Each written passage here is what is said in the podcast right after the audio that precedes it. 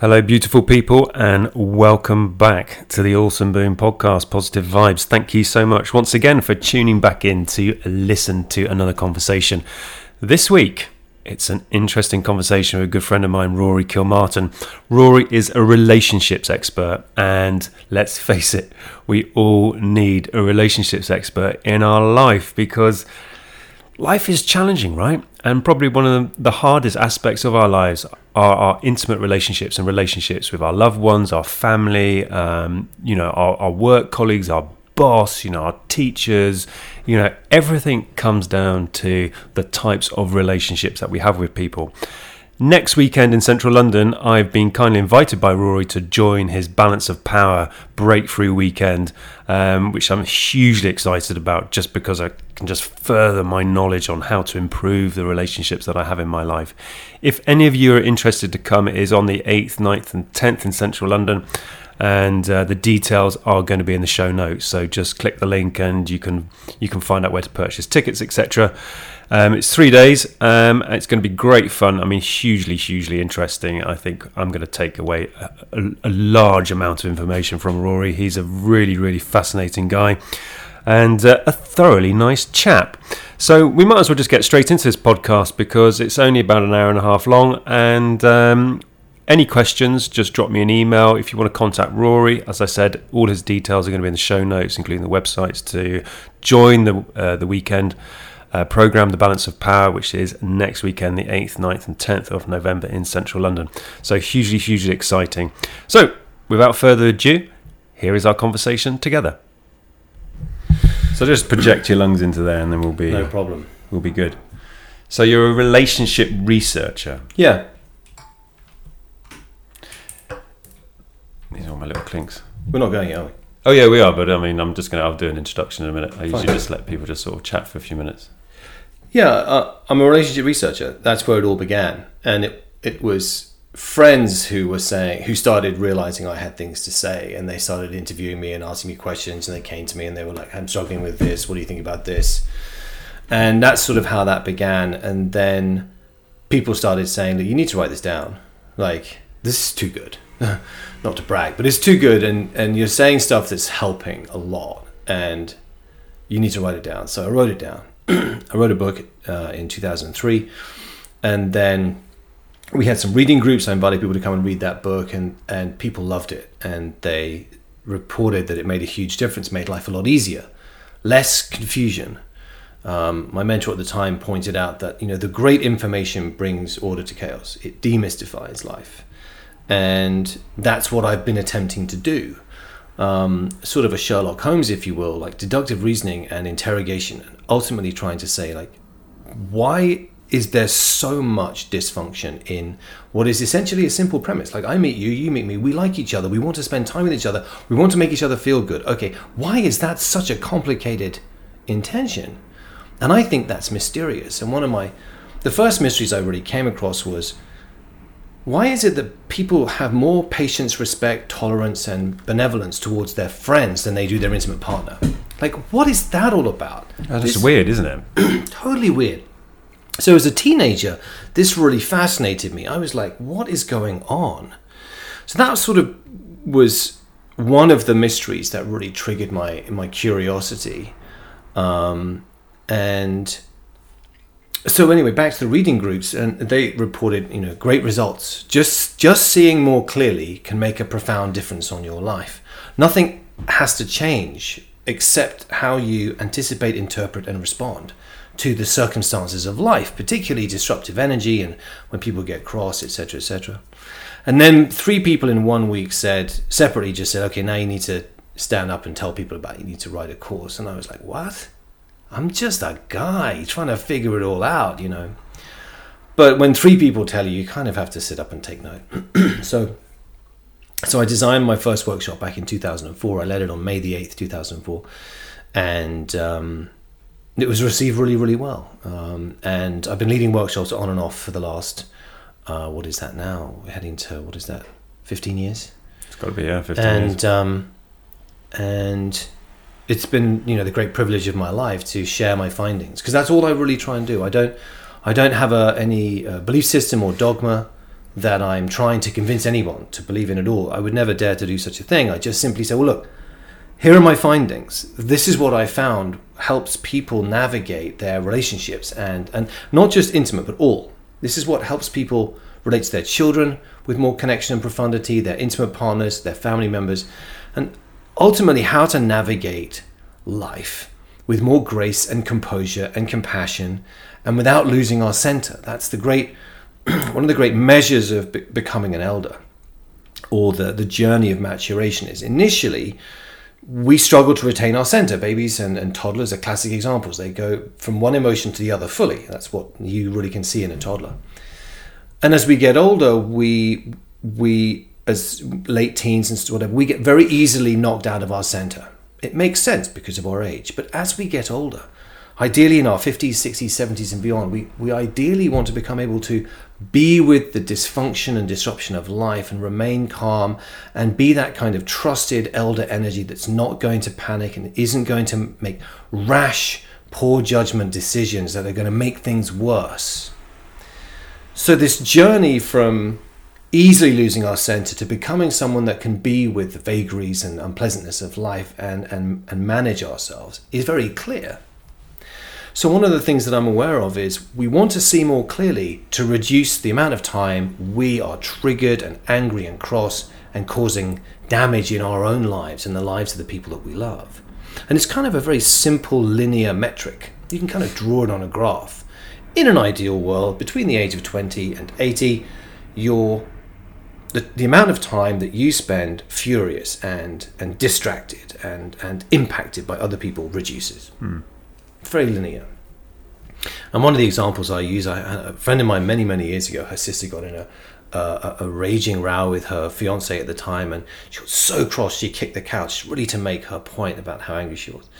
And 18 months on crutches with cars, she had three operations. She's got a serious job and on it. She's getting up in the morning every day and getting on trains and going and doing a serious job, and it's a disaster. Like when we when we lose our center, we make poor decisions because our prefrontal cortex basically shuts down, and that's our decision making capacity. So we our IQ plummets. We say mean things. Who here hasn't said mean things when they get frustrated with their partner? We do stupid things. We speed. We drink too much. We make poor judgments. And this is ultimately what separates um, naivety and youth from experience and eldership. We make better decisions and we are able to be gentle with the people that we love. And I think that my my work and my research and the findings that I share in my in my workshops and with my, my coaching clients is very much to just help people see more clearly. That's it. I don't really give advice. I don't tell people what to do. Um, I help people see more clearly so they can make better decisions in their lives. So it's a real honor. It's a real, you know, it's the joy of my life to be able to share share my findings, um, which really is kind of what we're talking about here is the the workshop in November, Mm. and uh, I'm going to touch on that a little bit because it's the first part of my research in my late teens, early 20s, and into my late 20s was very much about models of relationship. How do you relate to relating? And some people are terrible at it. They get into a relationship, it's basically in the realm of ownership, and I could go down that path. And some people enter someone's life, and they, they it occurs like a profound privilege to enter someone's life and hold the space for their maturation and their life unfolding in a non ownership, non uh, controlling way. And it's just how you see the world. So that was really my first main area of research. And then in my 30s, I came a cropper. Like the wheels, a wheel fell off the car of my life, and I really had to look in the mirror. And I, I observed feedback that was telling me that I was missing major pieces of the puzzle, not just little ones, major pieces. And I set about totally focused on discovering what was going on. I had no relationship. I didn't really spend any time with women. I had no sex at the time, and I uh, managed to uh, get a job that enabled me to be unmanaged, living in London for the most part. And I did that job very well, but I really focused on my research. And I lived with my mentor um, in his work apartment. He would go home every night, and we would work every day between three and nine hours a day every day for three to five years. It was my total life figuring this out. And it's what I call the balance of power, because that's what I called it at the time. And um, recently it became clear I had to organize my thoughts and bring them together in a way that enabled me to share and impart the, the power and the value of this of these findings. So I've designed the balance of power as a three day workshop, and it essentially reveals the archetypal energetic piece that is at the foundation of people losing their power. And it's not that, to be clear, it's not that we want to become a robot. It's not that we want to become emotionless. I have waves of emotion throughout the day, some pleasant, some unpleasant. But my capacity to not do dumb things as a result is a good thing. It's not the absence of emotion, it's the presence, if you will. Character is not the right word, but it's the presence of mind to be able to to um, to translate what is going on inside us in a way that's effective, to put simply. So the balance of power reveals how we give our power away and why we give our power away and what are the fundamental concepts that lie within us, the archetypal concepts that have us do this, because it's to our detriment.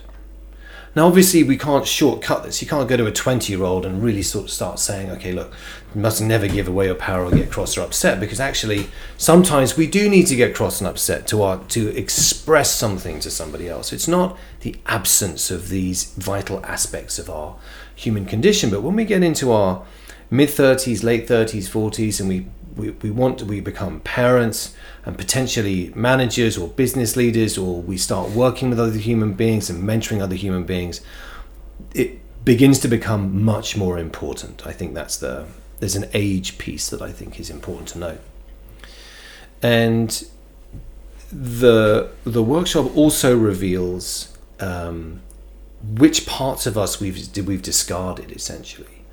Um, so I'll speak about myself because that'll make it a bit more real. So I discovered in my early 30s that I, I was giving away my power. And the feedback was like I would lose my ambition, I would lose my motivation, I'd become very obsessed about what someone's behavior was about me. I would take things very personally.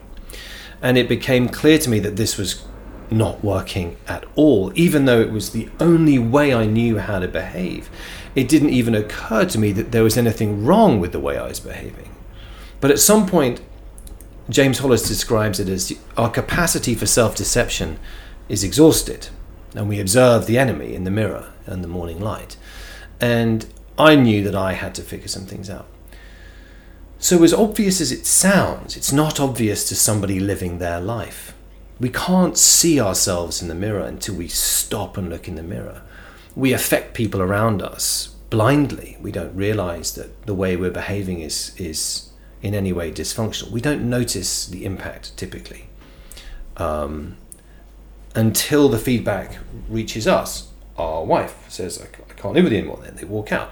Or the best friend doesn't call you back and is struggling to communicate with you. Or you get passed up for a promotion three or four times. Or you constantly have no money at the end of the month. Like, and it just becomes so normal. But power dynamics is the, for me, the number one area in relationships that if you understand, it changes everything. Most people say communication is the most important thing. It isn't. The research suggests that people who are very effective at relationships, when they're asked, uh, well, let me go the other way around. People who really struggle in relationships, the number one thing that they say that matters is communication if you speak to people who are considered masters of relationships or have profoundly beautiful relationships, they don't say it's communication, they say it's respect. That's the number one thing. The reason why people who are struggling say communication is the number one thing is because respect is missing and the way they communicate to each other hurts. And the reason why respect is missing is because people don't understand these fundamental archetypal nature of, of us and how we deal with breakdowns. And that's what this workshop really reveals in full technicolor. And there's something phenomenally powerful just about knowing it. It's almost like there's no jargon involved. There's no becoming a veterinary uh, doctor of veterinary science or learning how to fix jet engines. These are all highly complicated tasks. Sometimes just being shown something can change us. And I think that's why I try to simply just lay out my findings because I don't want anyone to have to jump through hoops. I don't want anyone to have to be intelligent.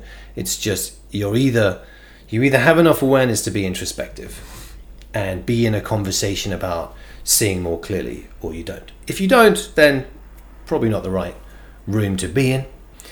But if you can read and you are introspective and you are able to consider your role, for example, in an argument, and you are able to apologize and express remorse, and you are interested in living a better life and, and being, you know, I think inherently the vast majority of us are good people. We wake up in the morning and we want to do right by the people we come across, whether it's the bus instructor, your friend, your neighbor, your colleagues, your partner, it doesn't matter.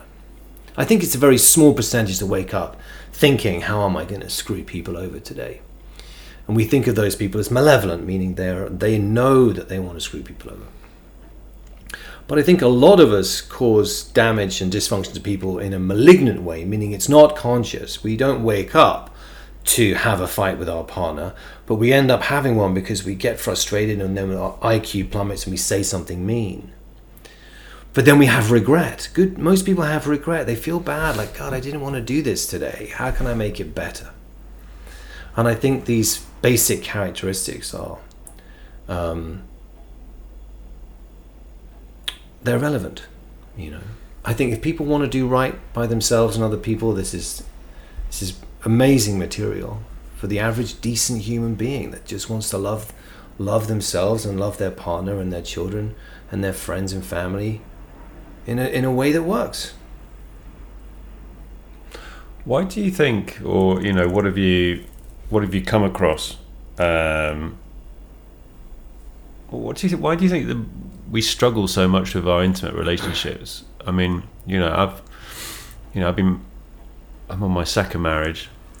You know, my first marriage broke down pretty quick, pretty quick, eighteen months, um, and you know, like you sort of say, you know, we we'll, we'll make so many allowances for like our best mate, yeah, or the boys down the pub. Mm. We'll excuse so many different types of behaviours. Yeah, but then when it comes to the person that we're most intimate with, then we don't. We seem to. Mm-hmm we seem to not want to put up with that, and and it's it's an interesting. I, I don't think I truly understand it at all. Mm. Why? And and this is why I'm interested in having this conversation. This is why I'm super excited to be invited onto the course next month, or in November. Sorry. Is for me to have a much deeper understanding of relationships. I have very key, very important relationships in mm. my life. They don't always go to plan, um, but they're nevertheless they're very very important and you know, for me over the last year, I've, I've really started to recognise how how my behaviour can affect people on a massive scale, and how my past behaviours affected, you know, the people that I loved. You know, like we discussed before we came online. You know, talking about you know my alcohol abuse, my drug abuse yeah. due to mental health issues that I'd ultimately just suppressed. I mean, I was aware of them at 21 years old. Mm-hmm. You know, I did an amazing course in neurolinguistics and you know, during that sort of journey, I, I realized that I struggled. I struggled with lots of different aspects in my life. But at the time, at 21, I didn't believe that I had the skills. I had no idea how to sort of start addressing that. It all felt too painful, too complex. Yeah, it's very complicated. So it was easier just to go, well, you know, alcohol works, man. Mm-hmm. You know, a few beers and that rounds off the edges pretty quick. You don't have to really think about it. Oh, and it's socially acceptable. Yeah. Um, so yeah, I, I feel I, I, took for me, you know, this is my opinion. I, I took the cowardice way out of just going. Well, I, I don't want to touch this dark area yet, so I'm just going to continue this destructive behaviour, which ultimately, truthfully, deep down, if I'm going to be honest with myself, I knew was going to be disastrous. You know, chemically koshing yourself with alcohol and drugs every single day, just so you could function Yeah, I, I'd be a little more gentle on you, on you than you are on yourself, and just say that at, at your age, that was the the best path that you could muster at that time, because it is highly complex and it's not. And I don't want to sound ageist, but it's not easy for the young mind to consider. Um, something important happens in midlife, and it is our capacity for self deception runs out, and then we realize that we don't know anything and we've got to do some some work. Until then, we're we're trying to build ego strength to survive midlife. It's almost like our twenties need we need to be a little inflated and a little arrogant to to to gather enough ego strength in the positive sense to be able to navigate the the treacherous passage, a channel of midlife. And that's James Hollis. I'm practically quoting him verbatim. It's so I think uh, I don't know if that helps, but I, I'm I'm I'm going to be more gentle on you than you you can be whoever you want to be. But I'm just letting you know that you did exactly what you could do in that moment, and the most important thing is that you found your way to deep introspection and doing your work. That's the only thing that matters, is that you've done your work. Oh yeah, just Yeah. Uh, t- 19 years later, another lifetime. Yeah, But then sometimes, I mean, actually, I, I think you're right. You know, as you as you get to that midlife, and I consider myself midlife, you know, mid mid age now. You know, I'm 40 in a couple of months, Mhm. and um, yeah, I think you're absolutely right. I wouldn't have had the the the perception, the the life skills, the understanding, the experience to be able to look at yourself critically and go, "Ah, man, you know what? You know, a lot of the stuff in your life, which is sort of gone sideways, that is your fault, and that's okay. Mm.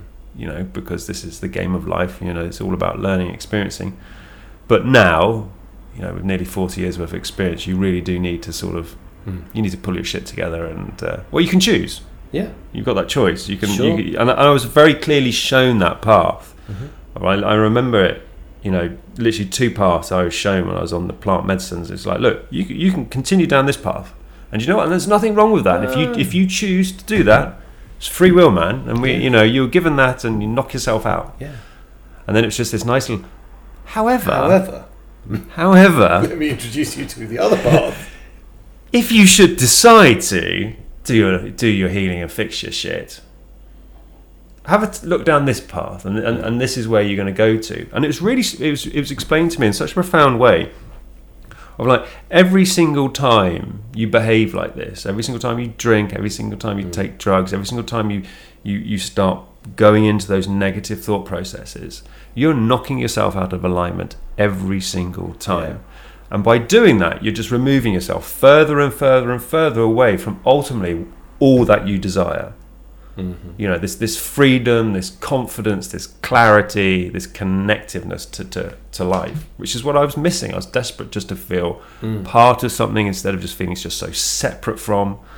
And yeah, I mean, reflection now. I mean, it's been it's been pretty much a year, pretty much a year to you know a couple of weeks, and it's been a phenomenal journey. And I've and I've learned so much about relationships. Mm. You know, my relationship with my wife and deepening that on a on a on a completely different new level of friendship and trust and love and you know exploring our mistakes our errors our, our weak points.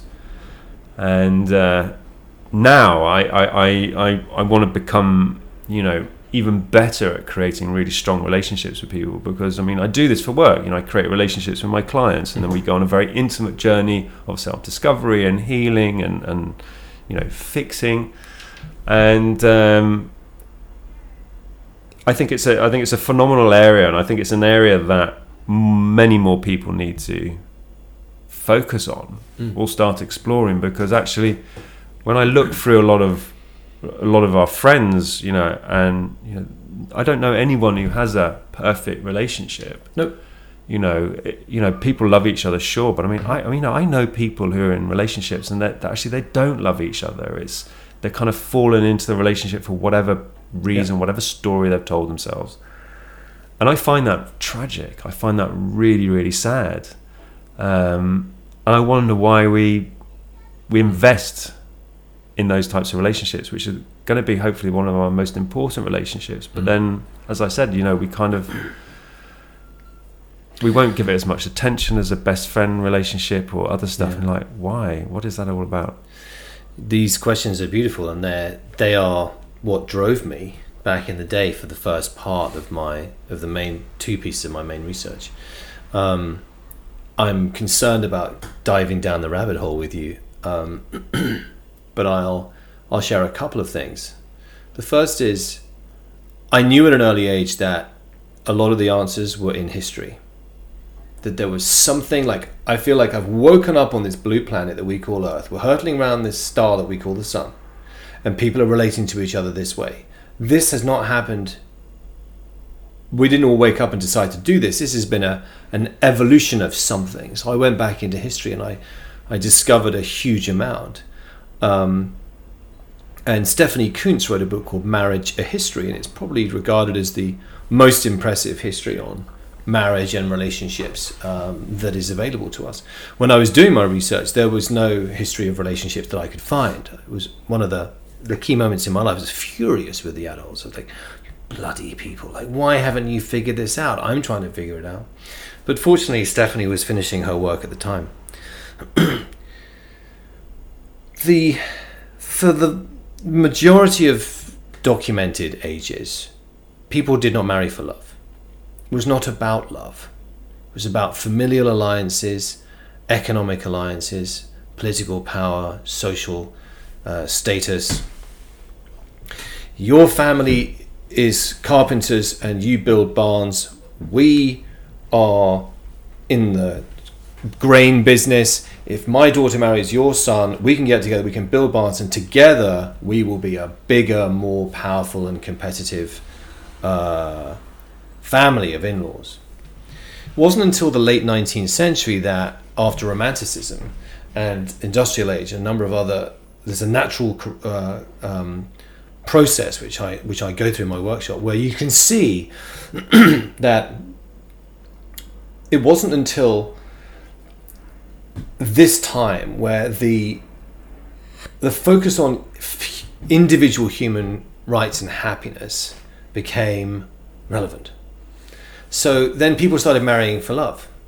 Before it was mostly arranged marriages. People basically uh, didn't get married for love. It was very functional. Life expectancy wasn't particularly high. Nothing like what it is now. So it was very much an ownership based model. You're now mine. Women didn't have bank accounts until the First World War. It was 1886, the Marriage Property Act, where women were actually allowed to bring property of their own into a marriage rather than just handing it all over to their husband. And yet they started working in the First World War and contributing to the economy and paying taxes. And, and it wasn't until 1923 in the UK that they could vote. Somewhere online, they were allowed a bank account. Like, this isn't long ago. No. So women were the property of their husband, as was anything that they owned was handed over to the husband. And when you operate inside of a form of ownership, it is in, instantly corrupting. Somebody's in charge of the other person. Anyone with any ungrounded, um, tyrannical, autocratic, bullying, sadistic behavioral patterns is going to be corrupted by the very idea of being in charge of another human being. All of this work has been um, outlined clearly by Philip Zimbardo, who was the, the, fa- the guy who did the Stanford Prison Experiment, and he's the world's leading researcher on evil. That it's not so much that there's rotten apples, it's that there's a rotten barrel. So the model of relationship that we've inherited is essentially, for most people, a rotten barrel. We're going to get into a relationship where suddenly we're going to hand over ownership to each other the right to get angry and cross, the right to chastise, the right to be righteous. God damn you. And this is why people are trying to have a relationship inside of this rotten barrel, which is not about you're imperfect and there's a vast expanse for your humanity, and I don't need you to be perfect. And there's space and freedom for you to be you. And if it's not your truth to be with me, then we'll deal with that at the time.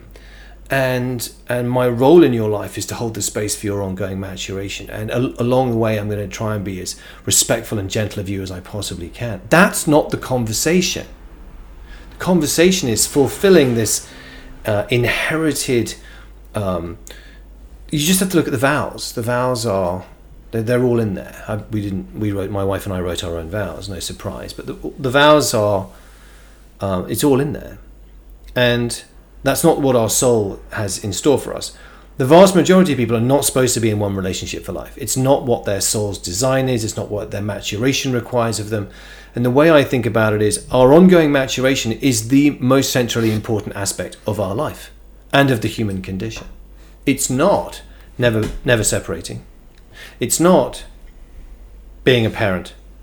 For some people being a parent is not their truth. Hmm. It's not it's not that. So often we are trying to have relationships based on a mental model that's not consistent with our spiritual the spiritual agenda at all. So therefore, it's much easier to respect our friends because we don't own them. We, we relate to them like it's a privilege that, we, that they're in our lives. Now, friendships go sour when people start thinking that they have rights over their friends. And I've seen this many times in when friends know each other as friends. Then they fall in love and get into a partnership, and suddenly the kindness and respect they had before they fell in love goes and is replaced by this sense of mutual ownership and judge, jury, and executioner type behavior. So, ownership reduces our um, the safety that people can apologize and express remorse. So, remorse is the healing elixir of breakdowns. That's why remorse is so often spoken about in uh, reporting of criminal uh, matters. Like the defendant did not express remorse. It's a key part of because remorse is healing for victims and for people who've been wronged. It's very difficult to express remorse when the person in front of you feels very bloody righteous and very cross and very right about how wrong you've been. It's much easier to express remorse when someone has said, you know, you're imperfect. I get it. How can we resolve this together? And then remorse just comes tumbling out and healing and reconnection emerges. So people struggle in relationship because they are relating with a, with a model that doesn't serve them. It doesn't serve us, most of us today. I have to be careful. For a lot of people, the old model does support them because they cannot be trusted. They don't trust their own behavior.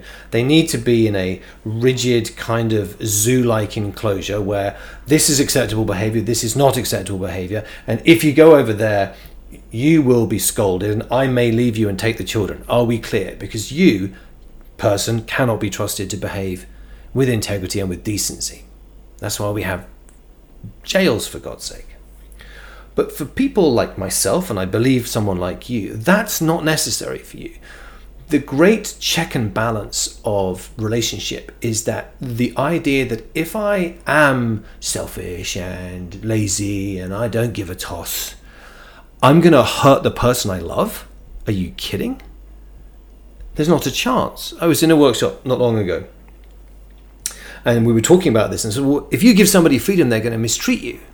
And I said, okay, does anybody in the room here own a dog? And like three hands went up. I said, quick question. Uh, why don't you, you know, give your dog a really punch it in the face? Why don't you do that? And they're like, what are you talking about? I said, but you can, right? You have you have the freedom to do that. Why don't you do that? Because I don't want to hurt my dog. And why? Because your dog loves you. Yes, my dog loves me. And if you did, your dog would find it difficult to love you. They'd hide in the corner. Yes, exactly. Okay, that's why. Most decent people do not need to be held under some kind of punitive judicial environment to behave properly. They actually need to have no no boundaries. And they need to discover about themselves who they really are in the world.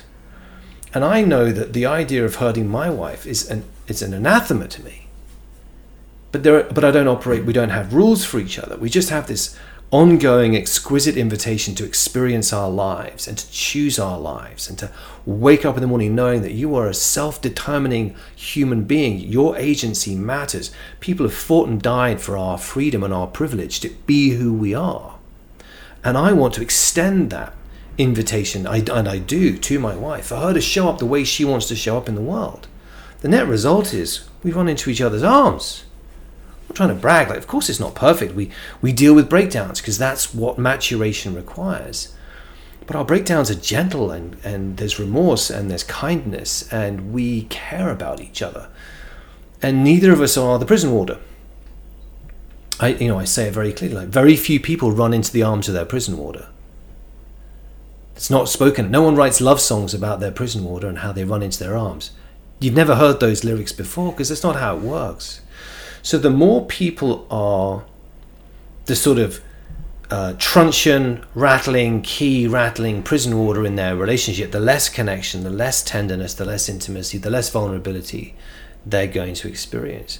And for the right people, and I mean like decent, well meaning, kind, benevolent people who have good intentions, for those people, the less rules and the less uh, sort of prison warder behavior there is, the better version of them is going to show up in the world. And it's just a long process for some people to figure out. Because the only thing they know is what they saw as children. Yeah, no, that's that's so true. Why why it's, it's so interesting when you talk about obviously possession. I mean, because you, you, see this a lot in relationships. Mm-hmm. You see where people, uh, you know, they really do think that the other person involved in the relationship is theirs. It's a possession, and it's about control. The only thing they know. Yeah, and it's just so tragic when you sort of see these sort of relationships because you know they're just. I feel like they're just born out of fear. Very much so. The question is which one. Yeah. So there are two primary fears in relationships. The first is abandonment being alone, being left, being thrown out of the village. It's very much in our DNA. And the other is overwhelmment, being stuck in a miserable experience with you can't leave, you don't have enough money to get divorced, your children are going to be taken from you, and you can't leave, and it's just that stuck. I admit I'm much more on the overwhelmed scale, and it's completely understandable from my childhood. Like it just makes sense. I don't want to be oppressed and contained and held and judged and somebody being upset with me. It does not appeal to me and my nervous system at all. Some people are so afraid of being left and being alone that they will stay in a miserable relationship for years than be alone. Either way, it's just an unprocessed fear if you want to mature as a human being, at some point you have to become okay with the free will and agency of another human being, including them leaving you. And you have to know that you can function in the world and continue to operate and do right by the people that you love. And that if somebody wants to leave you, it's not necessarily personal. And we don't have to be like this massive victim wounding, like you've left me. Yeah, it might be their truth to leave. It's not, it might have nothing to do with you. Mm. So a lot of people project ownership on their partner because A, it's what they know, B, they've got this unprocessed fear, which is exactly what you were pointing to, saying, if you leave me, I'm going to die. I'm just going to cease to exist. I'm going to dissolve into a puddle of snot on the floor if you leave me. So I've got to chain you up in my prison. I'll be the prison warder. You promise not to leave. In fact, I might even threaten to commit suicide if you leave, just if that helps you stay, because we can't have you leaving. But that's the crazy thing. I mean, I, I, I know of relationships like that yeah. where they're, they're totally dysfunctional. They're not working. It's, you know, it's born out of fear. Mm-hmm. You know, the other person wants to sort of get out of it, but the other person, you know, the other side, you know, will throw out those cards. Yep. You know, I'll hurt you. I'll hurt someone else. I'll hurt myself yeah. if you do this. I've, I've heard it all. Yeah. And you're just like, that's just terrifying. And I mean, now I mean, you know, like we were sort of discussing earlier, I have a very different relationship with my wife. You know, there is no there is no possession. Mm-hmm. And actually, I said to her about about six months ago, after I've been doing going through a deep process, I, I, I phoned her up and I was like, I've just realised that um, I'm no longer attached to you. And she was like, What the hell's that bloody mean? I said, I'm no longer attached. I said, because for an attachment, attachment can be taken. Mm-hmm. I said, but I'm. I realise now I'm just connected to you. Mm. I said, we're just connected, mm. And since that sort of that, that, that shift and you remove that ownership and you realize that they are their own sovereign being and Yeah. ultimately i mean they can choose to do whatever the hell they want to do and that's okay Yeah. that's okay Are you closer or further away from each other now? much closer Much closer. Much closer So you, what you've just pointed to, and I love what you've just shared, by the way, is that the behavior of ownership is counterproductive. It produces the opposite of what people want. The more people try and control and scare people into not leaving or behaving, you know, forbidding you from going out with any female that you know in your life, let mm. alone an ex-girlfriend, just any female, for example, right? Classic example. This all of this behavior produces a an, an internal involuntary yearning to leave. The exact opposite of what's being intended. If you really want someone to stay, you aim to profoundly respect their free will and their choice and make their experience of you joyful. They're never going to leave. Hmm. There's nobody at a bar that or anyone in life that is going to replace a highly respectful, profoundly connected connection between two people because it's unique. Hmm. that's very powerful So, on the other side of our fear is our liberation and our magnificence and our capacity to love beautifully. And that's why I call it unprocessed fear. It's just unprocessed fear because that points to you just haven't processed it yet. Most people relate to fear. A classic example is jealousy. Most people relate to jealousy as this permanent fixture in the in their psyche. It's an unprocessed fear. It is jealousy is something that you can process and and move beyond. And on the other side of it is a much more magnificent version of yourself. And I'm not going to get into an argument about the role of jealousy because there are categories and you can argue that there is a place for wanting to protect the particularly the family unit that you're creating. Well, I would assert that that's just common sense. It doesn't have to be driven by the green-eyed monster. And often not to go down this path too far, but often people mistake they just add the word jealousy to any unpleasant feelings they have in relation to this kind of area of life. I mean, a simple example let's say you're out with your girlfriend and you're at the bar and someone's giving your girlfriend the eye and they're flirting or whatever, and and you kind of say, you know, hey, how you doing? I'm generally, uh, and they and they're rude to you, right? That is not jealousy. That's bad manners. Like you have a wave of cortisol inside you because someone's basically being arrogant, rude, and entitled. That doesn't have to be classified as jealousy. That's just bad manners. It's the same nervous system trigger. Like you just feel it. There's some fire. so, coming back, until we have the willingness to look in the mirror and, and process our fears, we are an agent of chaos. We, we risk being potentially the worst thing that's ever happened to the person that we love. If we are willing to do our work, and that's why I, I have designed and created my workshops the way I have, is that it gives people a chance, no matter where they're at, to, to take the next step on their level of maturation in this area. You have the potential to become the best thing that's ever happened to the person that you love. I think that's worth getting out of bed for. I think that's worth reading the books, going to a workshop, speaking to a counselor, mentor, therapist, and asking rigorous, difficult questions about the way we show up in the world. I read a great article once. This woman said um, it was a clever title. It was I can't remember the title, but what it pointed to was um, when I fell in love with my boyfriend, he didn't accept huge amounts about me which is the total opposite of what most people say. You know, unconditional love, baby. You know, we've got to really, you know, love me the way I am. Well, it's fucking debatable, quite frankly. And he said, you know, she was like, I was messy, I didn't cook, I wasted my money, and I didn't call my friends. And now my boyfriend, who loves me, has helped me become somebody that's loves cooking food and I save my money and I have great friendships. I'm in better health. I eat, but like just basically reeled off how he supported her seeing more clearly. So I like that because it's quite clever. It's the opposite of what most people are pointing to. Um, but I think it's for for the average decent human being, wanting to do right by the person you love is an innate desire. And we're unfortunately tethered by this, what I call the old model of relationships, which is inherited, it's old. It was designed in a time when love was not the game.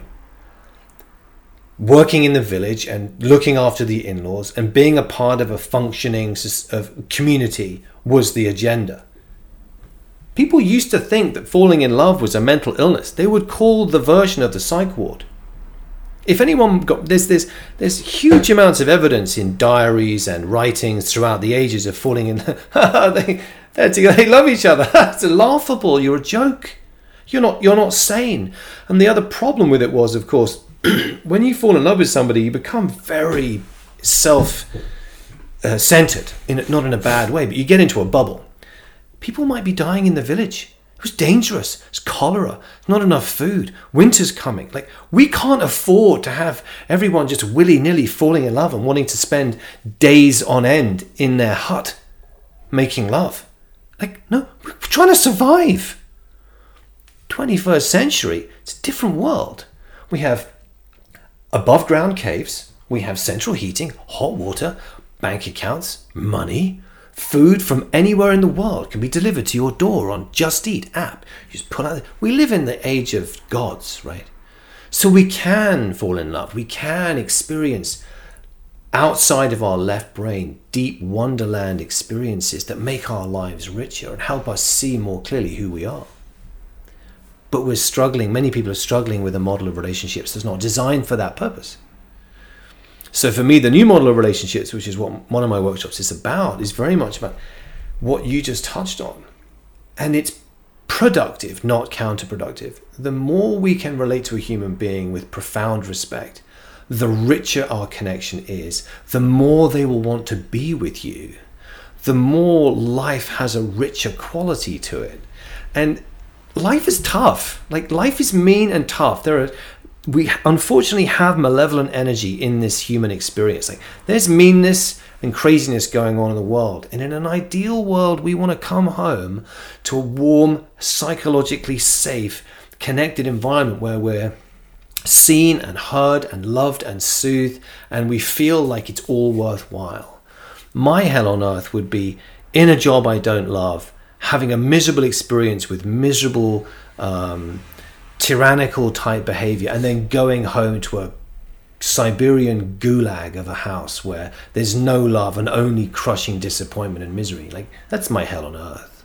I have to be able to come home to a, a warm hug and someone to look me in the eye and, and I feel like it's okay and I get to provide that for somebody else. I don't think life is worth living without that. I really don't. There's not enough money in the world that you could pay me where I'd have to go home to a, a house where there's coldness and animosity and, and oppositionality and polarization.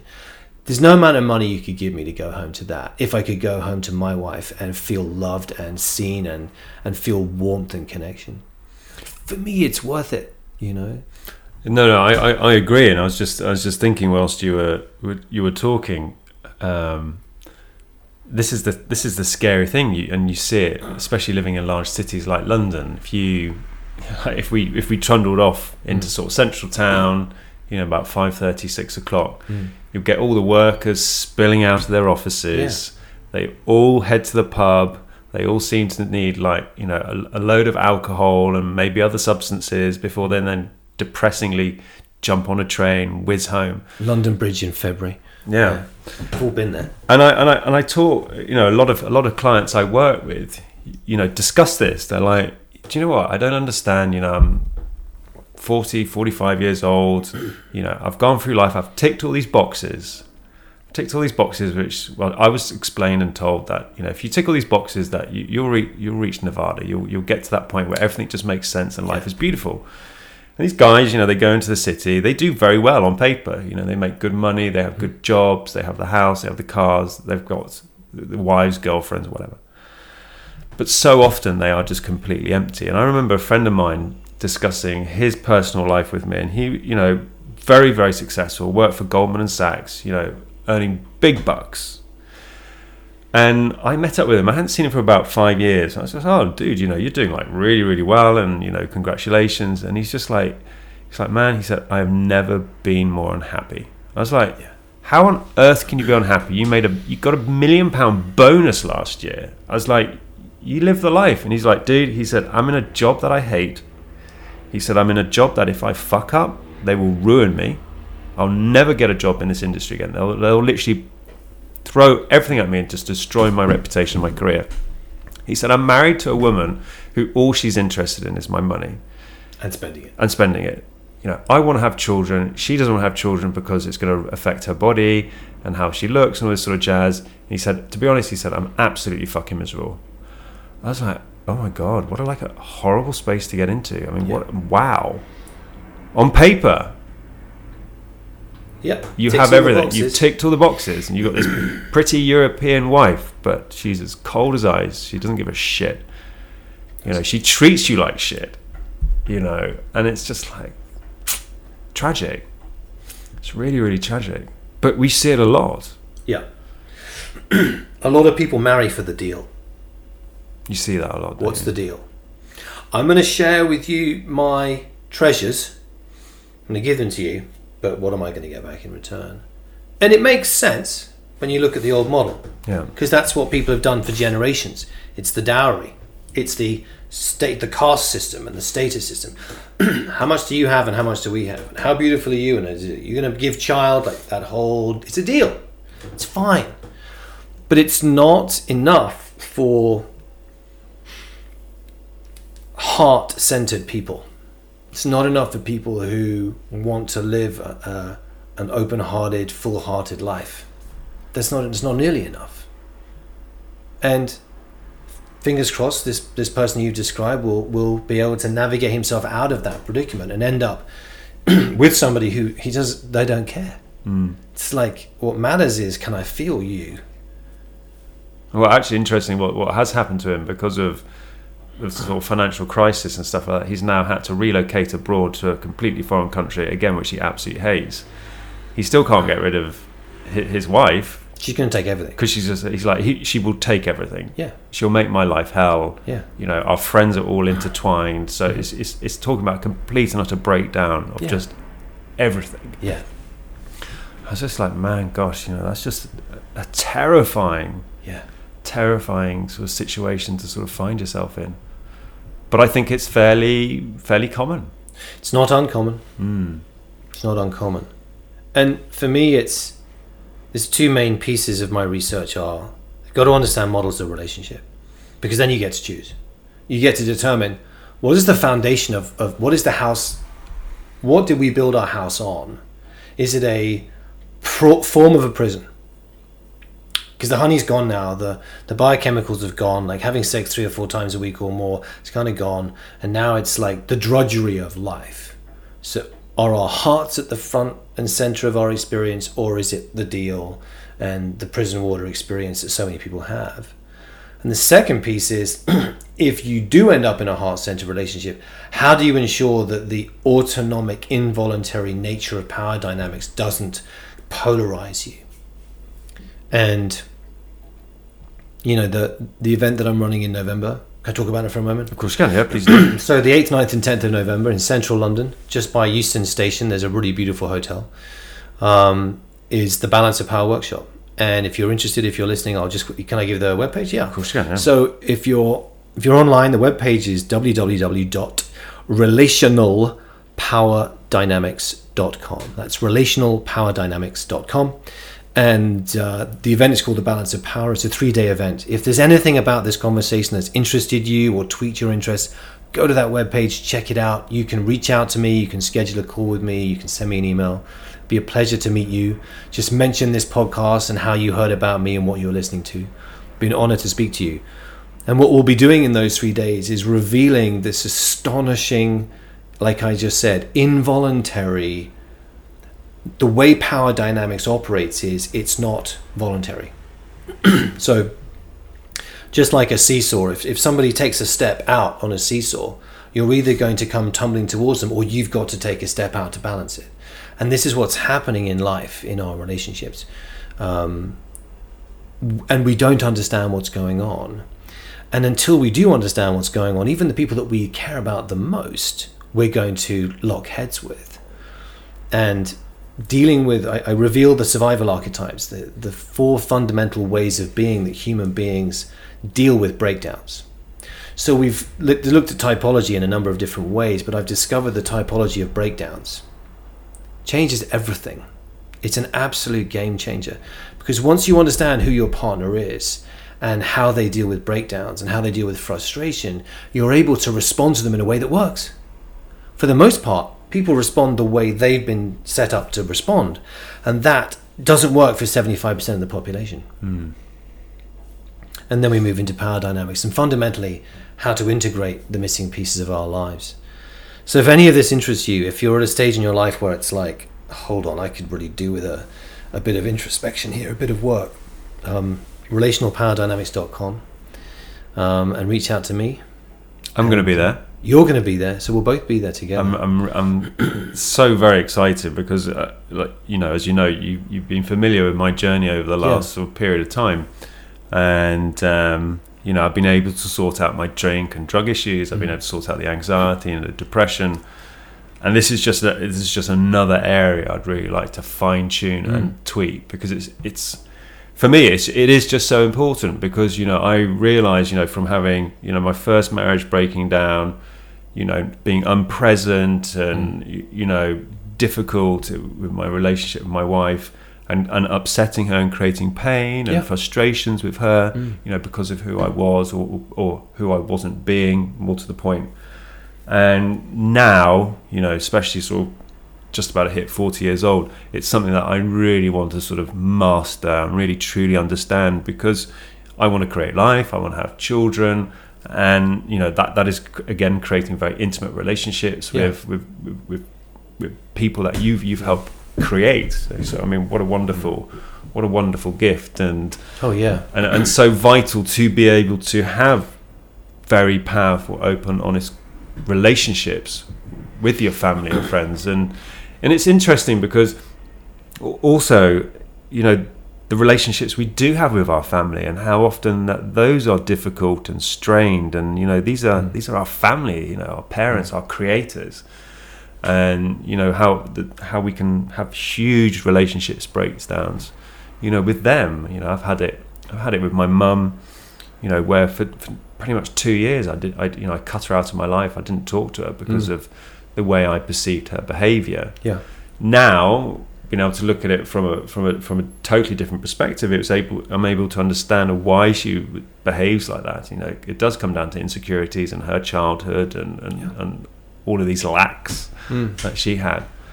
Um, so I think you know really fine tuning your your skills in creating healthy, free relationships is is so powerful. Oh yeah look, one of the greatest acts of gifts you can give yourself is becoming more competent in any of the three primary games. So there are three primary games in life the relationship game, the health game, and the money game. And they're primary because you cannot avoid them.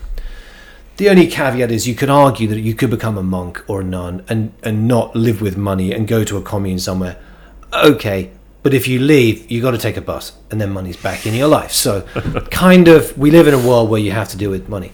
But the other games are optional, right? Religion is optional, academia is optional, art is optional, becoming a parent is optional. So there's optional games, but these three primary games are are absolutely critical. And there's no greater act of, of self preservation and self love that you can do to improve your awareness and your abilities in any of these three areas. To learn more about financial literacy and how you deal with your own money, likewise, your health and vitality. But of course, if you invest some time, energy, and money in better understanding relationships and the art and craft of relating, it is the one of the single most profound things you can do for yourself and the people that you love. Because we're all trying to have less stress, less breakdowns, less dysfunction, and more workability, connection, love, order, and I think I've already said it, but workability. Like workability trumps dysfunction, right? Mm. You know, if the roof is leaking, it's the only thing you can think about. And in relationship terms, if you're disconnected from the person that you love and they are in pain because of it, you can't perform at work, you can't perform in the bedroom, you can't be a great parent because it's overwhelming. So for me, like everything that you've shared about your story, it's like you had to deal with the foundations and these foundations came to roost and you've dealt with them now. And now it's like, okay, now I'm grounded and centered and calm and whatever words you would rather use, not me. But it's kind of like, okay, now I now I've freed up enough of my attention to go and look at this critical area of life. Because to be clear, it's a critical area of life. It's central. And people, a lot of people don't, doesn't even occur to them that they could go and do a workshop and become more competent in this area. But that's a that's a naivety that's costly. You know, it's costly. It's extremely costly oh. because I mean, you know, I I talk to you know hundreds and hundreds of people a week online, you know, about life issues and things they're experiencing, and actually relationship breakdown is is, is right up it's there right as, up as there. one of the major things because, like you you know you highlighted, if your relationship is in tatters, that affects every aspect of your life, right? Yeah, th- these three primary games, like if your relationship is highly dysfunctional, it affects everything. If your health is dysfunctional and you're sick and in bed and unable to perform, it affects everything. If you have wasted all your money and thrown away your money and pissed away your money and messed up with your money and you can't pay the bills, it takes over your entire life to not get thrown out of your apartment, to not lose your house, to be able to feed your baby. Of course it does. So these three central games, I know I'm repeating myself, but they are so critical to the quality of our life. Nobody wants to be in the twilight years of their lives struggling in any of these areas. In an ideal world, we have good health and vitality and flexibility and strength and cardiovascular strength and and and uh, cellular level health we have close uh, connections and warmth and love, and people want to hold our hand and be in our lives and look us in the eye and come and sit with us on the couch and have dinner with us, and the list goes on. And we also want to be functioning well financially. We don't want to be worrying about how to pay the bills when we're in our 70s. So, these three areas are the critical areas to invest in. And me personally, I've ended up in the relationship world because that's just where my life path has taken me. Um, and I think that's why we're here today, isn't it? Just to be able to talk about this critical area of life because incompetence in this area of life, and I think almost the whole adventure is not worth it. Another way of saying it, I say, is this in my inquiries into the full potential of love, I began to realize that the full potential of love and the full potential of life itself, they're pretty much the same thing. But I can't say that about money or health. Why? Because I've met some very wealthy people and they have very low awareness and they are dysfunctional and they've not mastered themselves. I've met some incredibly healthy people who their lives revolve around health and their and their strength and everything else and they're not particularly happy and they're not particularly aware and they're pretty dysfunctional but they're incredibly healthy. But you can't say that about somebody who has really taken the time to master relationships if you master relationships, you have to master yourself. And for me, the full potential of life itself becomes available. You're not going to see somebody who's mastered themselves also be unconscious with their money. It's not typically normal, right? And you're not going to see somebody who's mastered relationships be completely unconscious about their physical health. It doesn't typically happen. No. And even if they did have a financial crisis or a health crisis, because they've really taken the time to master themselves in relationships, it's very easy to look at that area of life and say, okay, I'm behind. I need to catch up and speed up and bring some integrity to this area of my life. It becomes casually easy. But it's you can't say the same about people who've mastered health and money. The full potential of love and life are pretty much two sides of the same coin from my perspective. And just to be clear, if you're listening, this is not the absence of fun and play and adventure and getting pissed every now and then and going to a concert and going to a festival and living life. Just to be clear, we're not talking about living like some kind of monk and being boring and not knowing how to express ourselves. I'd say quite the opposite. It's about experiencing life in, in a wholeness. In the fullest, yeah, richest form. Yeah, richness is a great word. It's like the richness of life drains away if you're incompetent around love and relationships. Mm. It gets filled with oppositionality and polarization and what I relate to as the gulag. Yeah, know? Rory. I mean, that, but that was me. That was me for over twenty years. Yeah. Literally, that was me. And and now, I mean, you know, I, ch- I chuckle about it to myself, and I, I, say it to people all the time. I'm just like, look, you know, I see and experience life very, very differently. Very. like remarkable differences. You know, I, I talk about the finer detail, the beautiful magic in this Yeah. existence, and people are like, "What are you talking about?" I'm just like, there is just so much wonder, there is so much beauty, there is so much love, there is so much depth, Hmm. and it's it's all around us. Hmm. But because we sort of get so bogged down and so focused on the negative aspects, be that our relationships or whatever, you know, you, you can't see the wood for the trees. No. Yeah, you're touching on something critical. It's like the more the more dysfunction we have from incompetence in these critical areas in particular, the more thoughts we end up having. And not just thoughts, but we can think of thoughts as like light thoughts, passing thoughts, and heavy, sticky thoughts. We end up with heavy, sticky thoughts.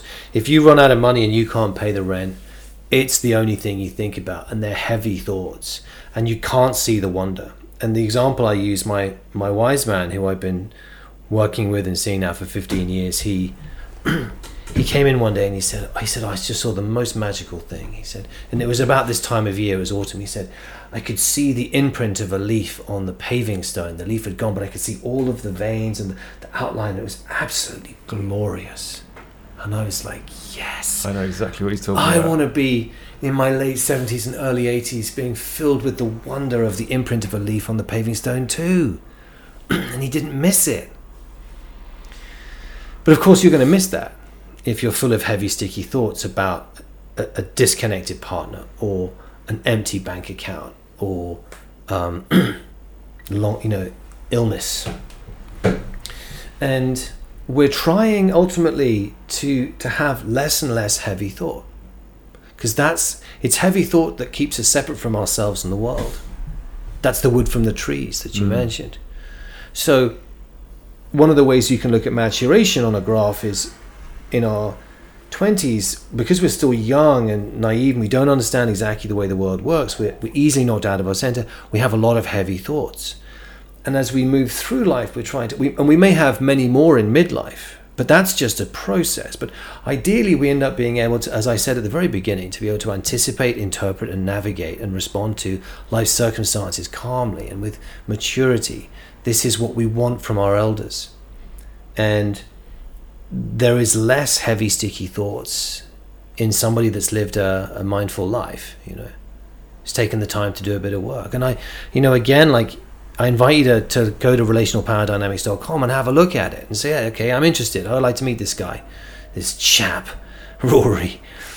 but if you come, we're going to do some profound work and it'll change you in a good way. Like you'll see more clearly and perhaps be able to navigate your life in a way that um, removes heavy, sticky thoughts and brings more connection and competence to our lives. And just in case you're single in the dating game, competence is sexy. So, you Oh, no, if I- that's I- a driver for you. Yeah. Come along. No, no, I, I, I agree with you, and it's it's interesting when you talk about sort of heavy, sticky thoughts. I, I talk about this a lot with clients of Mm. how you know so many of us just spend all of our lives in our heads, Yeah. and how how dangerous, how dangerous that can be. Mm-hmm. You know, because you you create, you know, we're wonderful storytellers. You know, we create these incredible stories, and then we amazing alchemists, and then we attach a load of emotion to it, which then just creates this very real experience Yeah. a lot of the time it's not even real at all because Yeah. you've just constructed the whole bloody thing in your head Yeah.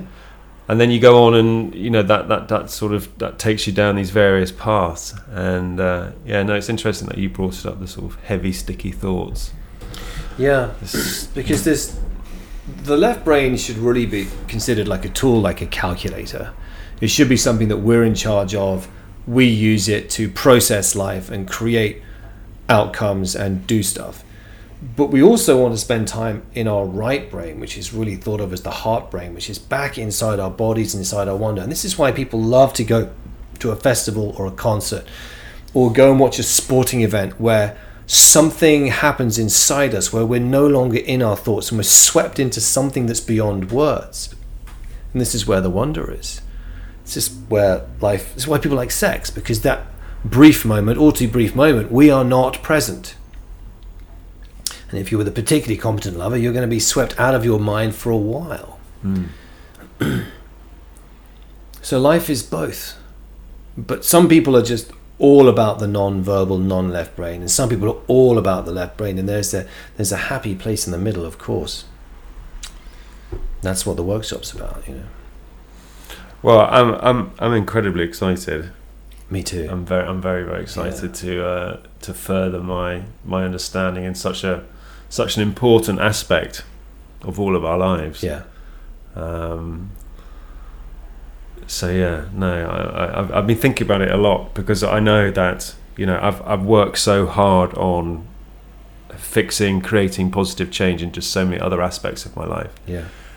And now this is this is a this is a very important personal aspect of my life right now, and it's an area that I really want to deeply understand. So I can master it. So I can be a, a better friend, a better lover, Yeah. better everything really in those Mm. those you know have better relationships with my parents better relationships with my siblings um, yeah just better relationships with people because it's such a powerful gift right Yeah. You know if, you, if you're good and you can communicate and you can create relationships with people i mean that's pretty much the battle over i think you know if people if you can relate to people and you can create friendships you can Mm. create opportunities you can create opportunities you can create whole new lives Yeah. Yep. The richness is available. the richness Mm-hmm. the beautiful complex depth Yeah. You know, and it's a very simple thing. I, I interviewed some palliative care nurses uh, two years ago. And I just wanted to confirm the reports that I'd read on the odd Facebook uh, thing from my own first hand account. And they all agreed. Like, no one's asking for their diploma to be brought to their to their room. Uh, For those that don't understand what palliative care is, it means that there's no more medicine available. It's you're you're here to you're going to be dying soon, and we're going to try and make you as comfortable as possible. and no one no one wants a printout of the email where they got the promotion, or or or a printout of their bank balance. Nobody wants any of that. They want the people that they love to sit with them and hold their hand, look them in the eye, and be present with them. That's what people want that's the only thing that matters at the end of the day is have you built and, and, and fostered relationships where people feel safe with you and they want to hold your hand and be with you and, and have tears rolling down their cheeks because they're in awe of the contribution you've made to them in their life. That doesn't happen by mistake. That happens because you have a commitment to become a person that can create that. And it's an absolute win. It's a win in every single direction. There's no downside. There's no nobody loses. Yeah, I mean that's just beautiful, isn't it? In a world which is so heavily focused on competition, Yeah. Yeah, it's, win-win for all. Yeah, no, it's it's it, the very best thing you can do is render yourself more conscious. It's the most loving thing you can do for yourself and the people that you love is to do your work, gather awareness, and render yourself more conscious and able to love. Yeah, no, I, I totally agree with you. I mean, I, I, I, I bang this drum all the time now, sort of saying how important it is to do your work, to heal, Mhm. you know, to, to, to iron out, fix those areas which are sort of holding you back or creating chaos or pushing you out of alignment. And if you can't do it for yourself, do it for the fact that it's going to impact the people that you love badly. If you can't do it for yourself, do it for the people that you're going to impact. Mm. Doesn't matter, just do it.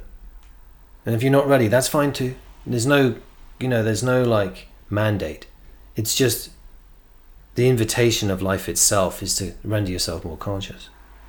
Like I said, I don't know if I shared here, but I was listening to a Joe Rogan podcast the other day, and he, he makes my point really well. He says, um, you know, nothing pisses me off more than uh, old morons.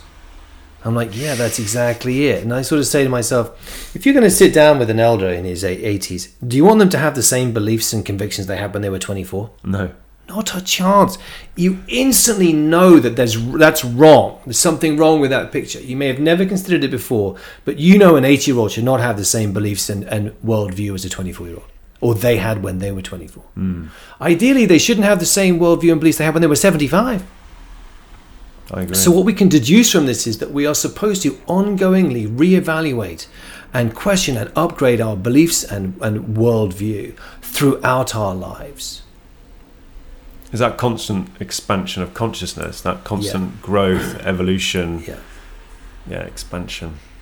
And there's no rush.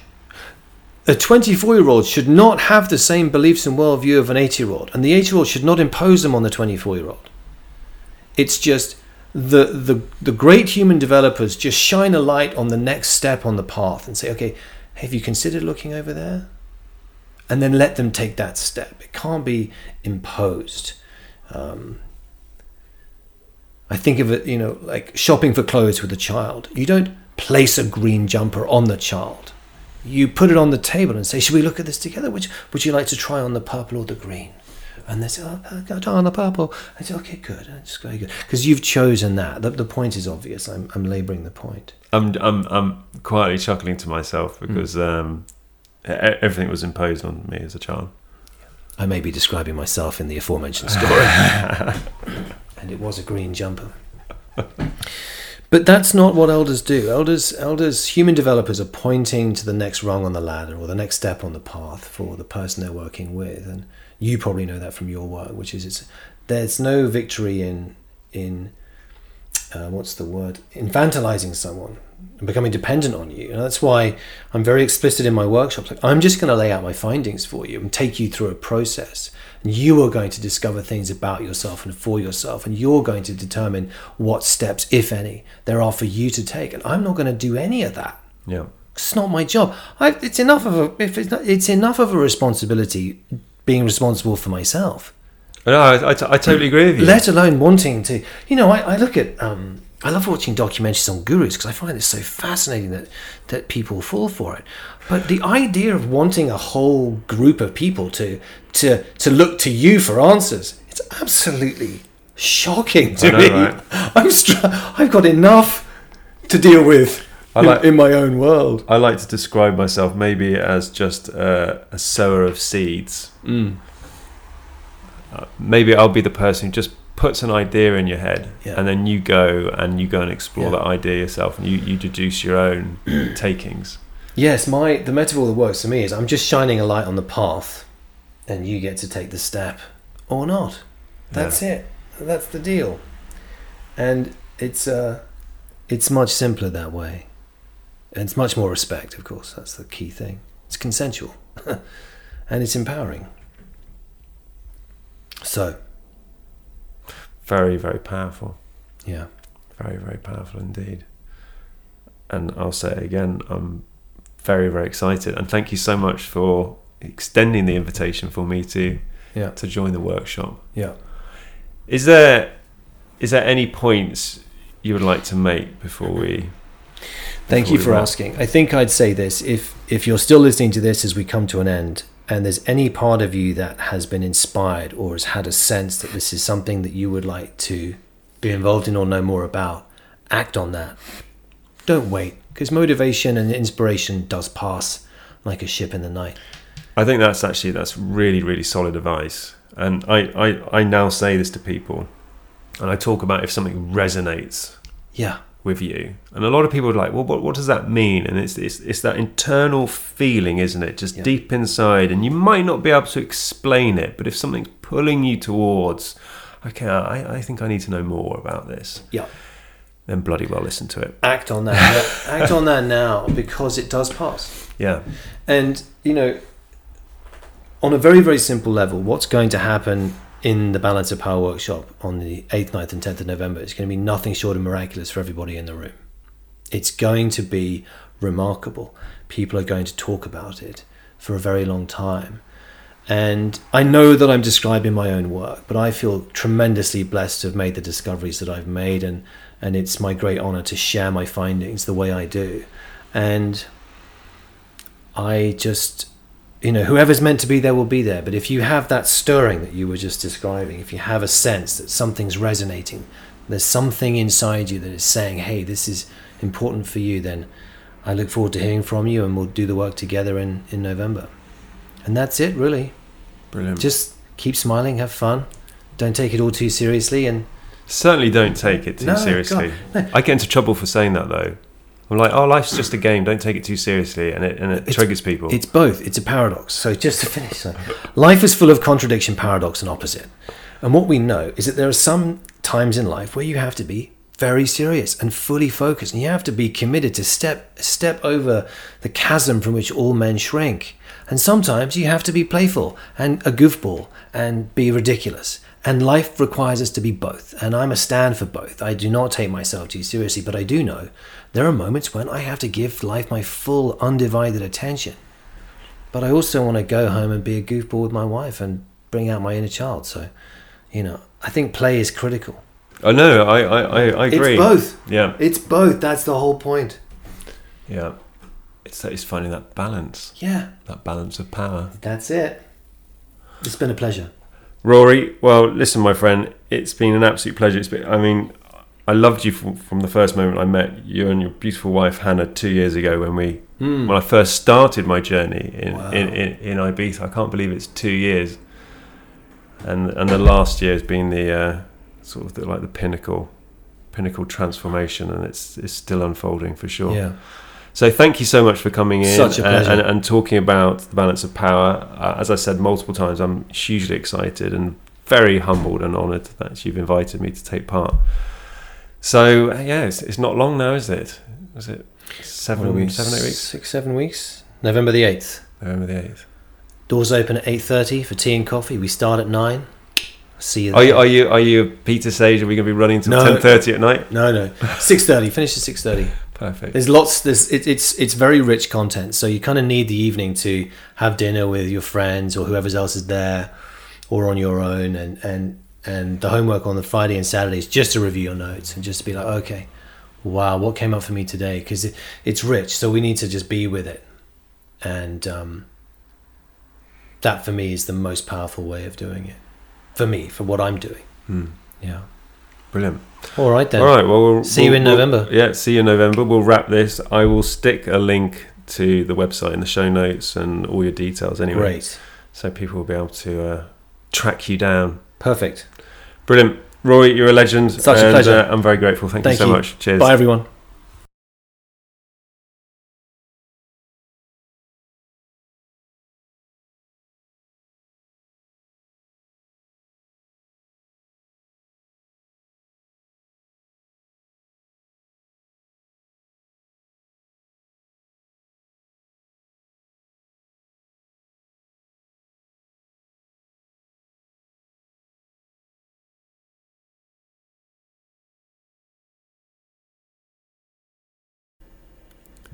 Well, thank you so much for tuning into the podcast. I hope you found it useful. I hope you were able to learn and sort of take away some interesting tips. As I said before, if you're interested in taking part in this uh, course over this course of the next weekend, then do just reach out. All the information you need are in the show notes, so links, etc. So do just go there to find out. Um, what you need to do to purchase the tickets, should you decide to. I'm going to be there all weekend, so it's an opportunity to come and meet me and to hang out, which would be really awesome if you choose to. But as always, thank you so much for all all your support with uh, my podcast. It's been going now just over a year, and um, come 2020, I'm going to start to really ramp it up um, again to another whole new level. So big love to you all. Thank you for all your support. Really appreciate it, and I hope you have an amazing day.